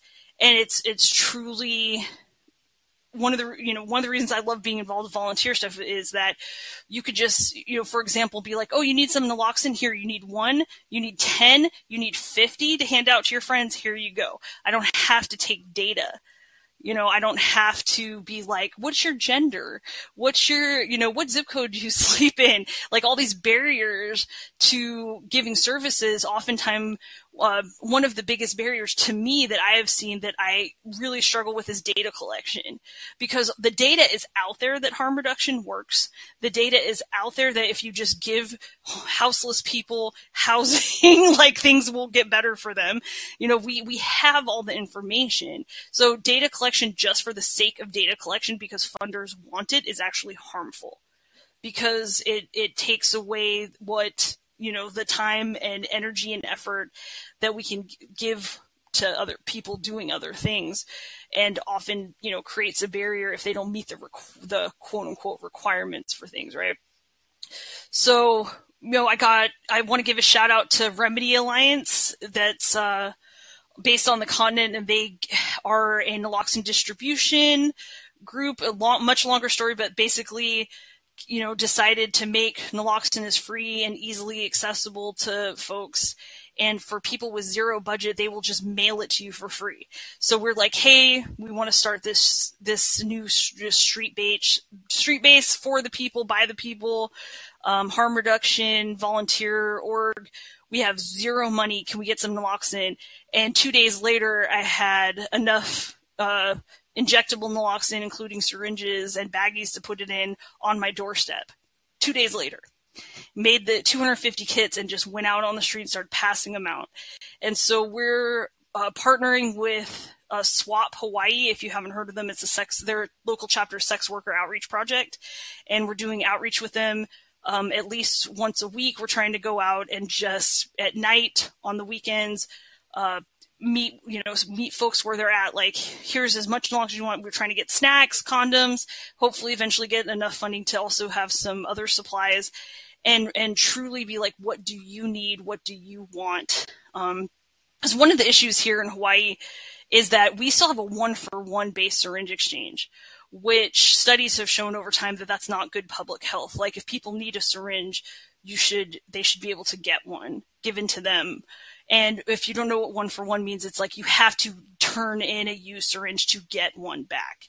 And many other states have gone to like a distribution based model where it's like you what do you need here you go because it has shown like people's stuff gets stolen a lot when you're houseless so your your your used or unused syringes could have been stolen you have nothing to give it happens a lot here people's stuff gets stolen when you're houseless so much in chinatown just eh, daily pretty much uh, you know, things happen. So then you're just kind of denying somebody a clean syringe. That's a huge public health risk. So the hope is someday that that will change. The law, the law here will change in terms of the funding for it. But I would love to just be walking around giving people what they need. Yeah, well, one of the so I've been uh, you know researching and looking into this topic for a long time now, and countless times I've read or heard somebody talk, whether that's a sheriff, a local sheriff, whether it's a politician, some somebody to do with policy, and they would they would say basically to you, they would say, "Well, Leilani, you giving all these people syringes, you want to test drugs, you want to provide naloxone, you're just producing drug addicts. You're giving people, you're making, you're going to make people more likely to be drug addicts." And it's a totally unfounded claim. But I was wondering if you could just respond to that because it's the most common, yeah. it's the most common pushback that you see, and it's oftentimes from people in power, like I said, sheriffs, politicians. Yeah it oh it is yeah no I that's I hear that all, all the time yeah no I hear you well and I, I, think the pushback on that is that people who use drugs have always existed. This isn't make like I didn't find out a syringe exchange exists and be like cool now I'm gonna go shoot up drugs. Like I mean that's the the thing when things have been decriminalized in, in other countries. I mean we just have to look to at places like Portugal where drugs have been decriminalized. They haven't had the skyrocketing rate of people using drugs. Like you know skyrocketing it's it's it's been people more people are getting into treatment more people are getting services they need. They're not being locked in prison. They're actually getting what will be helpful to them. It's you know it's it has not ever there's no proof that a syringe exchange or harm reduction agency opening in someone's neighborhood or city has increased drug use. So it's just it's a myth that people push because they don't understand what actual public health is. They don't understand what you know what drugs uh, do to people, and you know they they have all of these preconceived notions that are false that really come from a place of uh, you know incarceration and arresting people being the go-to. And so if we can just dispel as many myths as possible about why people use drugs and uh, you know, making these supplies available to them for safer drug use, then hopefully that helps. But of course, there's people that just hear drugs and they shut down, right? They won't even hear what you have to say the second you mention that. So I don't know how to reach those people. They need to uh, become more curious about reality. Yeah, well, I'm going to turn it over to Diane in just a minute, but I have a couple comments. You know, I like that you mentioned Portugal, and if my memory serves me correctly, the reason that Portugal started initiating their, uh, you know, decriminalization of drugs was uh, to cut to try to uh, prevent HIV transmission, if I remember correctly, and they uh, succeeded in that, dramatically succeeded in that. Um, uh, and so that's the that epitomizes harm reduction, right? It's to reduce harm in some way. And so obviously HIV would cause a lot of harm, and they were able to do that by decriminalizing drugs. So Yeah. if you're interested in that, students or whoever to Portugal, it's a great Yeah. case study. And can I can I mention one more thing too around that is like why you know alcohol the alcohol is the most dangerous drug, right? In terms of death, in terms of accidents, in cur- terms of suicide, homicide, uh, you know, liver failure, all of the horrible things that go along with alcohol, and yet we allow bars, which are safe consumption sites of alcohol, right? Or safer consumption sites, right? Like we just let people freely buy it. Um, and, you know, and that is absolutely legal. So think about it that way that, you know, alcohol kills more people than weed for sure and many other drugs. So what is the difference is that it's become it took a long time and it you know obviously was there we had prohibition and it was illegal back in the day as well but people realized prohibition didn't work and it doesn't work for other drugs either we have to treat them the same Yeah, and I think it goes back to, you know, as you mentioned before, demystifying drugs and demystifying some of the things about them. Because culturally, you know, largely due to propaganda, you know, in the early 1900s and into the mid and late 1900s. But, you know, we we got to demystify what drugs are and and what they mean. Drugs is such a broad topic. You know, everybody uses drugs to some degree. Um, coffee's we- a drug. Yeah. Yeah, people don't seem to seem to bat an eye when someone's miserable at work in the morning and they're like i haven't had my coffee yet. That person is uh, physically addicted to a drug if they if they need their coffee to get up in the morning right? But we don't talk about that it can be harmful even on your wallet, right? If you're addicted to caffeine and you're stopping somewhere to buy it every day, do the math. It can be, and in other ways, it can be harmful as well. As a matter of fact, that's my number one addiction today is caffeine. I drink a, cou- a couple cup, cups of coffee every morning.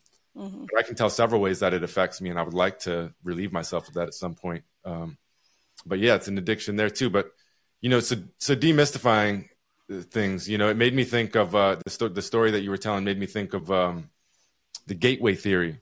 And so most people look at the gateway theory and they say, you know, well, dude is this this teenage kid, right? He's he's smoking dope, he's smoking marijuana, right?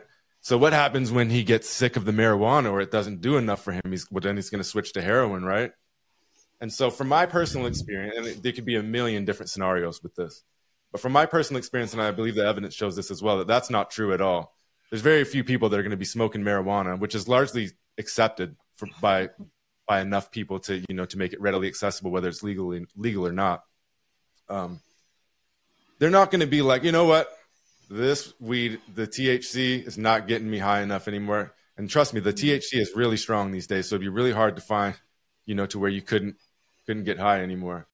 But my point here is that that you know, in most cases, if not all cases, somebody's not going to be like, this isn't getting me high enough, so I'm going to switch over to this other drug. The other drug's probably going to have a completely different effect, anyways. I know when I was younger, I would, I remember I tried cocaine and I was disappointed because I thought it was going to mm-hmm. have something like alcohol or mushrooms or weed or something, and it was completely, mm-hmm.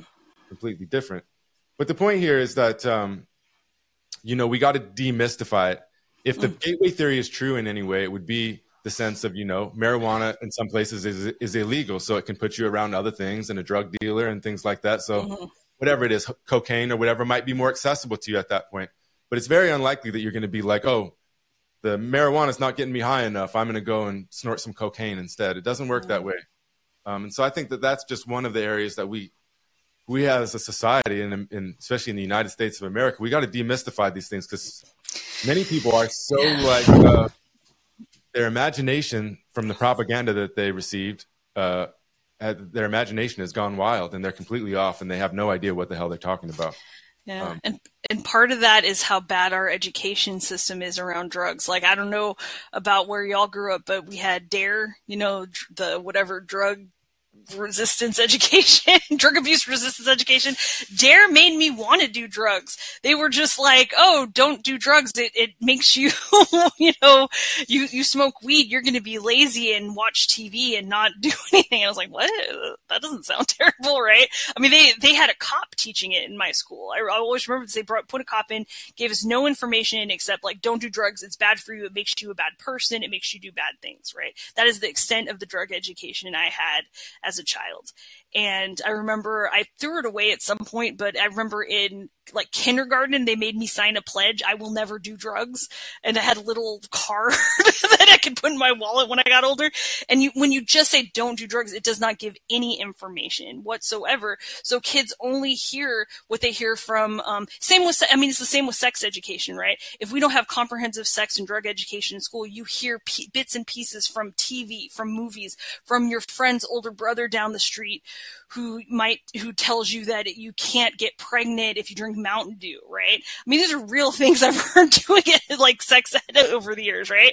It's the same with drugs. Like we just we we people piece it together. They have false information, and it makes it so dangerous, right? And going back to death work, like we don't. It's it's like our education system so broken. We have health education. Nobody, you don't get, get death and grief isn't brought up. You know, disease. What what does it look like when someone has cancer? What happens to them? Like that's not what they talk about in health education. My health ed class was taught by the PE teacher, and he said, and his whole thing was like, eat eat healthy. Like what is that? What is that? What kind of health education is that? Right. So all of these systems are absolutely broken and need to be revamped so that we put people out in the world who are educated about real things that they need to know about. Yeah, that whole good bad narrative. You know, I look back to my own experience in Dare, and really the only thing that I remember was, you know, it was taught by a cop. I remember that. I don't remember if they were nice or whatever. I have no idea. Yeah. And I remember that we talked about as kids. We talked about we didn't even know what the hell the name meant. Um, I didn't understand that. As simple as it seems to me now, that I didn't. We didn't even understand the vocabulary in the word yeah. Dare, um, and so it, that's all I would say is, is that it, largely it was so ineffective from my experiences that I don't even recall like yeah. anything good or bad. Um, my one of the one of our members in the audience, Mark, actually just wrote on uh, on Dare recently, so maybe he can touch on it in a minute. But in the essence of time, we're moving right along, and so yeah. uh, I know Diana has some thought has some uh, thoughts and some things she wants to talk about regarding substance abuse and uh, harm reduction. So Diana, I want to turn the mic over to you. All right, very cool. Um, so one thing I did wanted to touch on, Leilani, was that you know you have such extensive experience and you've been able to create such a great dialogue here in this space. But I think when we're having these discussions in social work spaces between you know professors and students and people actively working in the field, it's easy to kind of get into our own bubble and forget how the rest of the world tends to mm-hmm. react to these topics. So I was wondering if you could tell me a little bit about how the communities that you've worked in have reacted to these programs? Like, do you get a lot of community support or do you receive pushback? Yeah. Oh, that's a great question. And, you know, I would say even in social work spaces, like definitely the social work program I was in was wildly more conservative than I ever thought it could a social work program would ever be. Um, you know, so I, I, I, even in that program, I, I, thought that I was among peers and got pushed back all the time. Like, oh, you work at the syringe exchange, and it's like, oh man, are you future social worker? What's happening here? But um, so I, I would say that largely I'm un- an unpopular person to have at a party because my two main loves and, and things that I, you know, focus on in life is death and drugs right? So those are not topics that most people want to even touch on at all. But you know, you know, people make the mistake of asking me what I do, and then I, I when I'm very, very honest, the look on their faces is often why, why did we, why did I ask this? So I actually get pushback a lot around working at Syringe Exchange. Uh, I when I lived in California, I think it it was more well, you know, I lived in San Francisco when I worked in Syringe Exchange, and then Sacramento. Uh, I volunteered at an exchange there when I was living there, and it was more widely understood, I think it had been around long enough and had been more main, not mainstream, but people kind of understood what it was a little more. And when I told people that's what I did for work, there was, you know, I, I'd get some pushback, but there was more curiosity there. I feel like when I moved to Hawaii, I think in the nine years uh, that I have been here and worked in harm reduction, it has changed a bit, but I think when I first got here, especially, I everyone I talked to was like, "Syringe exchange, what's that?" Like, even though this is the the syringe exchange in Hawaii is the oldest statewide syringe exchange in the country, over 30 years now it's existed. But the person who first ran it for many years, the first ex- the first director of it, had the notion of keep it in the shadows. Like, if we don't go if we're not seen then people won't mess with us like just let's do our thing which was not really the right way to go about it because there's people who've lived here their whole lives that i've met who didn't know syringe exchange was legal here or existed and so there's i think there's just a lot of misinformation and lack of knowledge around it because it's not it wasn't taught or spoken of freely that that harm what harm reduction is. And then also, you know, just social. Con- it, it's a lot more socially conservative in Hawaii, and a lot of that I think has has to do with how you know colonized we are and how big religion plays a part in in li- our lives here and I, I do feel that that is one of my biggest struggles you know i'm native hawaiian but i did not grow up in hawaii i grew up in california and that has been the biggest struggle for me is is conservatism around these things. I think that we need to dispel a lot of myths, but but also just to say that when it comes to the drug use piece, some of it is because ice, as we mentioned before, meth is rampant here and has been for a long time. So without the the other the knowledge about harm reduction, people talking story about these things, all people know is their personal story. It's like, well, my loved one was addicted to ice and did this and this and this, and it hurt me, so I hate drugs. And that is understandable. It's understandable to come from that, but we have to look at the bigger picture. And sometimes it could be hard to do that when you have been like pretty badly harmed by drug use in your loved ones' lives and your family.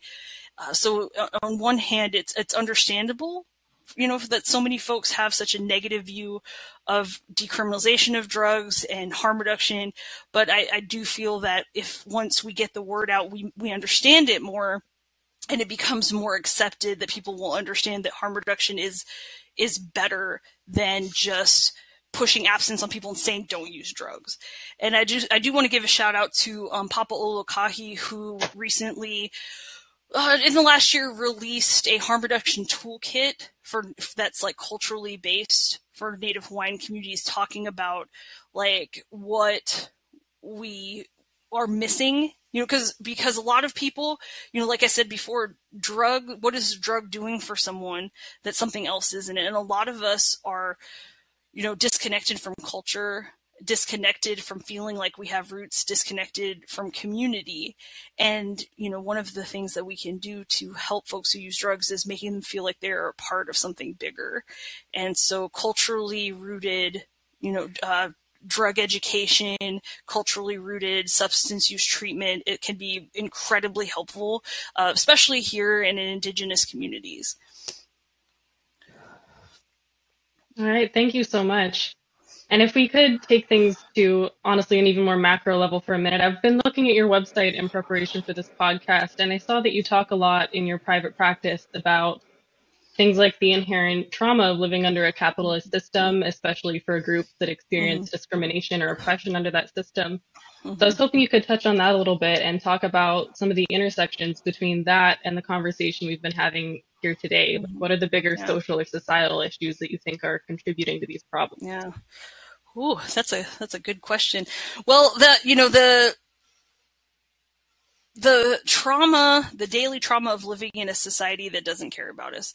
The and it's, for some people, it's incredibly compounded, right? Like if you're black and queer and disabled, like you're basically waking up to the news every day that people just don't even want you to exist pretty much, right? Like, you know, in the, especially the last few years, the horrible turn politics have taken, you know, and not saying shit was good before because it was not, right? It was not some rosy view of what was happening before, you know, COVID and before Trump was president. Like things have always been bad. This country was based on, you know, indigenous genocide and slavery, right? So not like things have been rosy, but, you know, we're slipping back in terms of the rights of, of people who are queer, people, people of color. We just rolled back, you know, abortion rights. I mean, there's people, there's people who wake up every day and their lives are not that affected by all of this. And those people are incredibly privileged, right? They're to, to not be worried about this stuff, to not notice it or care.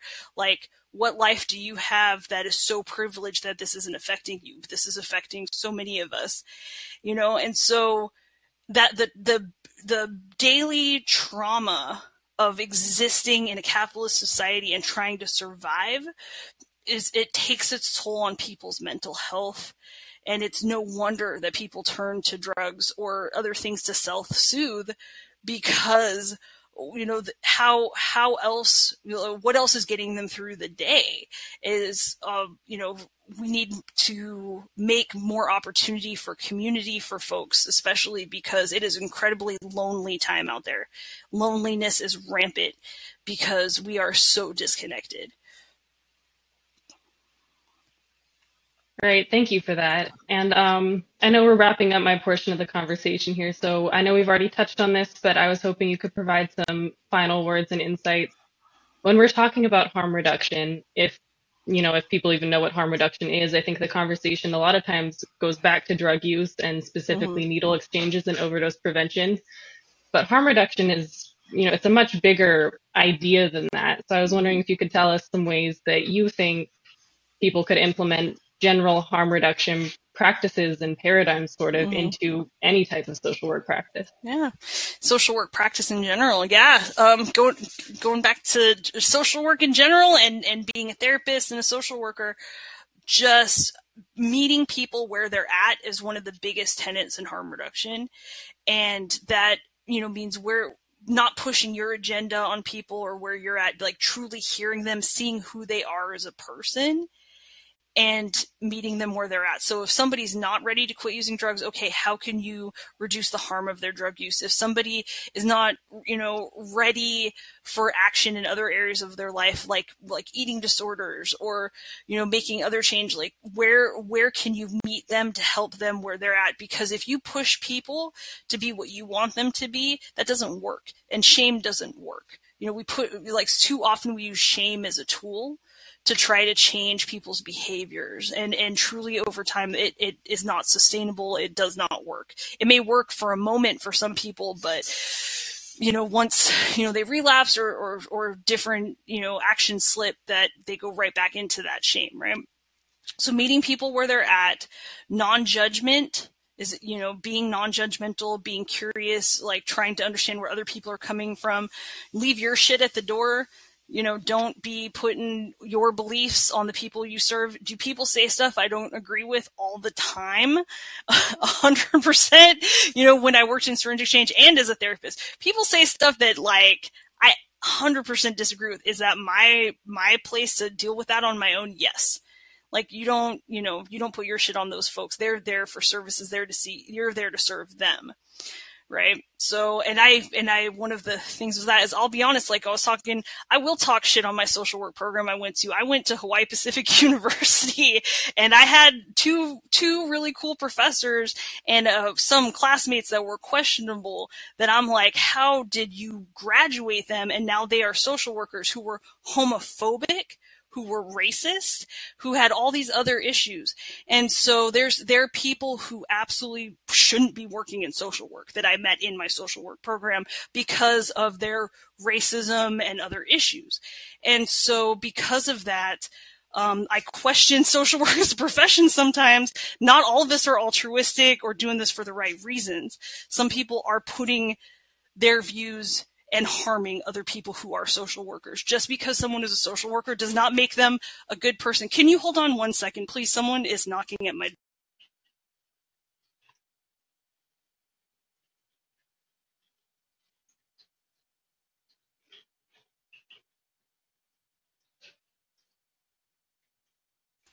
Sorry, that was a Jehovah's Witness. they would not stop knocking and, and yelling uh, for me to open the door. Sorry about that. It was I could not concentrate. So um, sorry, I was kind of going off anyway. It's probably maybe good somebody uh, stop me from ranting, but like just to say, I guess what I was trying to say is like not all people who are social workers are good people, and not all people who are social workers are doing right by the folks that they serve. So, you know, I think all social workers need to be out there questioning themselves, like, how am I, you know, how am I actually serving the community? And is and also, is this the right job for me? Thank you very much for those insights. I guess I'll turn it back to Professor Stettler now. Thanks, Diana. I thought those were great questions. Um, it's funny that somebody was pounding on your door right now because I don't know, about a month ago or so, I was doing a podcast with another guest, and just about this time towards the end, I guess my landlord had sent somebody over to work on the gutters in our house, and uh, the guy just came up and sat right outside my window on the roof right here and started smoking a cigarette right and blowing water into the gutters as I was doing a live podcast, and I was like, "What the hell's going on?" Oh no. Um, anyways, luckily it was towards the end of the podcast, but I can empathize with with the the you know the abrupt uh, disruptions.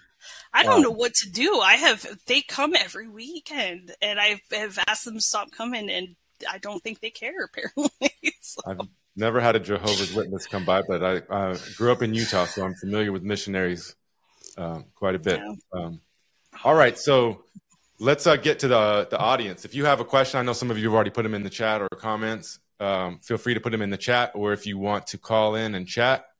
Uh, looks like we got Mark, so let's just go to Mark right now. Uh, Mark, you there? You hear us? Yep. How's it going?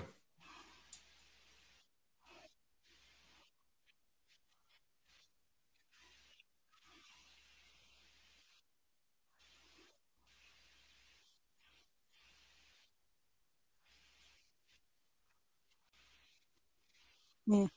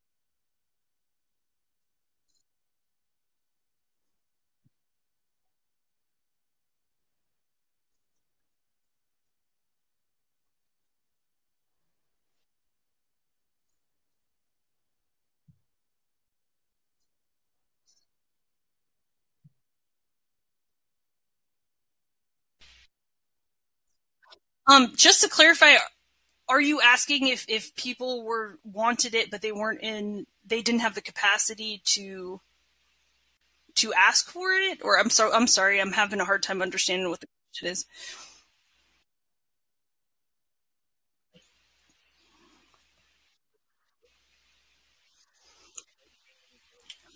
Okay.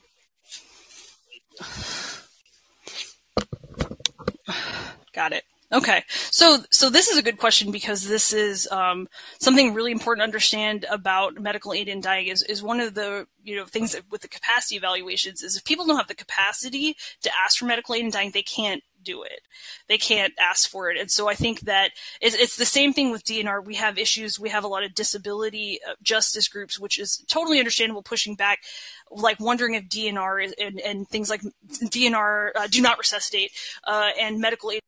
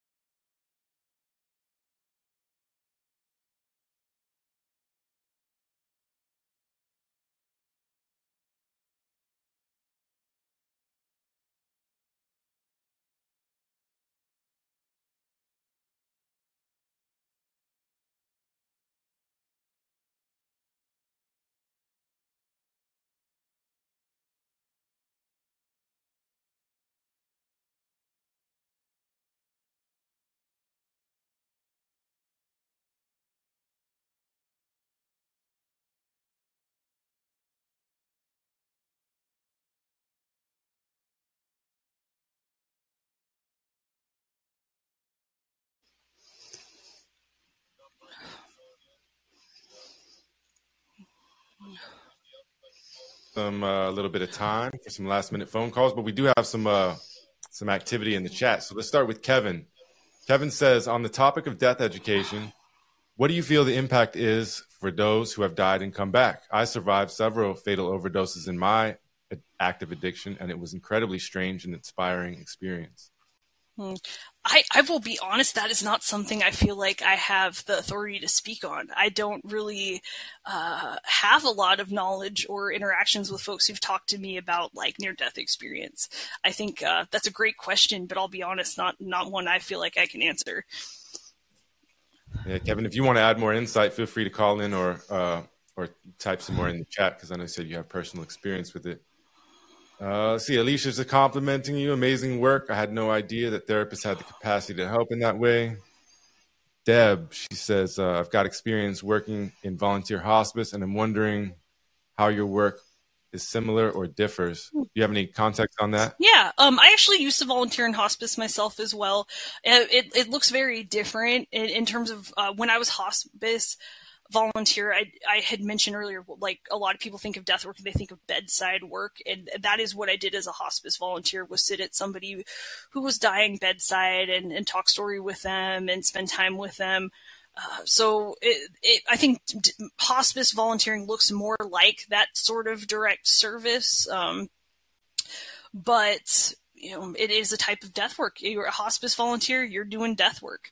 You know, you comfort your friend whose loved one died, you're doing death work. Like we actually all are part of community death care work in different ways at different parts of our lives and we don't even know it. Yeah, right on. Looks like we got a couple more just comments here. Deb added uh, everything you've been talking about is a constant topic at work with friends and with family. Thank you for your work. Um, Heather she said, Thank you. Out of all the podcasts I've listened to, this is by far my favorite. We need to talk more about meeting people where they are at without looking for more data. This clearly falls in lives in line with our social work competencies and values. Yeah, so thank you everybody for your comments. Uh, let's make sure I don't have anybody in the queue. I don't. Um, so let's start to wrap things up. And I want to do that by uh, just talking a little bit more. Um, I want to you know, when I went to uh, to to rehab, you know, like I said, about 20, 21 years ago, something like that. One of the biggest things that I took away, and that actually that helped me at that time, was the Serenity Prayer. We said it after every, uh, you know, every Narcotics Anonymous meeting. Oftentimes, AA ended it as well, with, with that or the Lord's Prayer or something like that. But you know, the Serenity Prayer says. Uh, God, grant me the serenity to accept the things I cannot change, courage to change the things I can, and the wisdom to know the difference. And this was highly valuable for me back then because it put me into a place of humility and and um, you know at that time not trying to control everything and accepting things some of the things for as they were. Um, however as time went on in my life uh, and i've spoken about this many times on the podcast and in class and whatnot uh, my perspective completely changed and i felt that i was actually the opposite of powerless and i had all the power in the world to change and affect my life. And that the big problem was is that I had almost been tricked or duped or hoodwinked into believing that I didn't have power to change things. I believed that about myself. And I don't think that that's what the Serenity Prayer is trying to get at. I think that's more of a society thing. Hmm. Uh, but, you know, the Serenity Prayer did kind of buy into that just a little bit. Mm-hmm. And so I just want to give you a couple of examples. In it's, I could give you a million examples in my personal life, but I just want to give you a couple of examples in working as a social worker. Uh, several years ago now as well, I supervised a juvenile treatment facility in Salt Lake City, Utah. Troubled youth from all around the United States, conduct disorder, everything from conduct disorder to like fetal alcohol syndrome, developmentally uh, delayed problems, things like that. Um, but we got to a point where we didn't have any money, and so they cut off all the uh, they called them outings for the kids. So basically, the kids were just stuck in the treatment facility. They didn't have any money, and so I could have just said, you know, well, that's just the way it is. We don't have any money. Uh, just listen to my supervisor. Uh, I was a supervisor, but listen to the ad administration and uh, and just give it up. But instead, I looked at it and I was like, well, if we don't have any money, we can make some money. And so we got the kids and we did car washes and we did all sorts of things. And we made a bunch of money to take them out on outings that whole summer, expensive outings even, you know, to amusement parks, water parks, some other things like hiking and stuff. But we really changed it and, and talking to those kids later on and at that time and other staff that that was some of the most meaningful times in all of our lives staff and and and client kid. Later on while i was working at or interning at kualoha olumau like i said i i got uh, uh, many of the diff- what other uh, counselors there viewed as the difficult clients the unsavory clients that they didn't want to work with they pushed to me. And um, like I was saying earlier in my story, that uh, the I shouldn't say everyone, but many of the other people that worked at Ku Aloha, you know, they looked at these these these troubled, difficult clients as you know, basically being unredeemable, untenable, like not being, you know, not worthy, basically. And uh, I didn't see it that way, and I guess that's what makes me good at working with the difficult clients. Is I don't look at it that way at all. I actually look at it as like a privilege and an honor to be able to work with them and, and mm-hmm. get to mm-hmm. know them. But uh, I had this idea that I wanted to take the kids, or not the kids, to the uh, the Haumana up to a place called Ho'oulu Aina, up at the top. If you're familiar with Oahu, it's at the top of the Kalihi Valley. Mm-hmm. It's a mm-hmm. native Hawaiian and if you want to call it a program or whatever. But they their main goal is they get rid of all of the invasive species of trees and plants, and they utilize them for something good, like you know making uh, like they take the bamboo and they'd make um, they take it out and then they uh, repurpose it uh, towards canoes or to make fences to keep the pigs out of the taro, things like that. Uh, but there's times when you can anybody can go up there, but there's also other times where you can schedule and bring, you know, whether it's kids from a school or in my case, the Haumana that I worked with at Ku Aloha up there to work the land with them and to talk story with the Puna, with the native Hawaiians. And I had had such pro- profound experience there. I went there as a student at, with UH Manoa, um, but that I wanted to take the Haumana up there.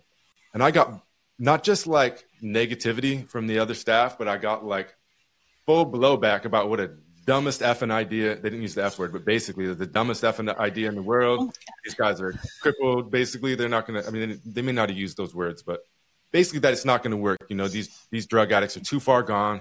They're not going to be able to work up there. It's going to cost too much money to bring them over there, whatever. Well, we talked about Lisa earlier. Well, Lisa was my ally, my old, uh, I don't know what she, she was the director. I'm not sure. She was, I guess she was my, uh, my practicum supervisor. And, uh, you know, she's always, tell me about why you want to do it and why you think it's going to work. And I broke it down to her and I just told her about how meaningful it was. And I just don't think that that's going to be the case when we get them up there. And so we did it and we had a big meeting and uh, Lisa and I spoke our case and we, we rented a big uh, van, which I remember was like incredibly expensive. So she must have really believed in it. But anyways, I took about 10 of them up to uh, up to work the land. And uh, I'm trying to remember his name. Uncle something. Uncle, can't remember his name. Uncle something. He's up there and he started talking story with us. And, you know, he's I could tell that his mind was working too. Like, what am I going to, this is a different group than I usually have. What are we going to do? But I'm telling you, those 10 Haumana that I took up there, they worked their asses off. Like people that were hunched over and bent over, you know, um, mm-hmm. you know, twisted limbs, things like that. You know, their their addiction, folks that their addiction uh, over decades had taken its toll on them. Mm-hmm. But they they're working their ass off. They paid attention to the to. Wish I could remember his name, Uncle. Anyways, paid attention to him talking story. They it was very meaningful for them. So much that they were sleeping in the van on the way home. They were tired. Um, but my point here is that uh, I used I, I, had a class when I was at UH Manoa taught by Miss Angela Davis, and one of she repurposed the Serenity Prayer, and instead of the original one, she says, "I am no longer accepting the things I cannot change. I am changing the things I can no longer accept." And those two instances that I just those stories, they're just small stories, and all of us can find those in our lives, but there are just times where everybody pushed back on me, and you know I found another way as a social worker to make things work. You know I couldn't accept the way that things were and so I changed them. And so, Leilani, my last question to you is I want to know where's an area either that you've induced change or an area of social work or harm reduction or death work um, or all of the above that you feel like needs to be changed and we need to take that power and we need to make that change? Hmm. Oh, that's a good question. Thank you. uh, I would say one of the big, I, I think I, I this this could be a whole nother podcast again. Like like earlier, this is something we could talk about for an hour. But I think the shortest answer I can come up with is I, I feel like there's about five different things I would say, but but one thing that that you know jumps in my head with both death work and harm reduction work is professionalism, like the issue of making making them move far away from things the grassroots of what these two things are. So, for example, with harm reduction, uh, you know, harm reduction came from the people. Like even the syringe exchange that was started here is about one, one, you know, man doing outreach started the syringe exchange here. So got it going, right? And so, uh, you know, harm reduction has inherently been by the people, for the people, other people who use drugs you know, rinsing before syringes were available to, you know, for exchange, like getting what a hold of what they could, rinsing them out, cleaning them, even like, you know, getting a hold of condoms, like doing the work to take care of each other, right? Taking care of their own community. And unfortunately, harm reduction has really been co-opted and turned into this weird professionalism thing where you know there's all this money in it right now from you know opioid settlements and, and public health realizing harm reduction is a good idea but it's get it's straying farther and farther away from what its original roots were in terms of uh, you know getting the cops involved in harm reduction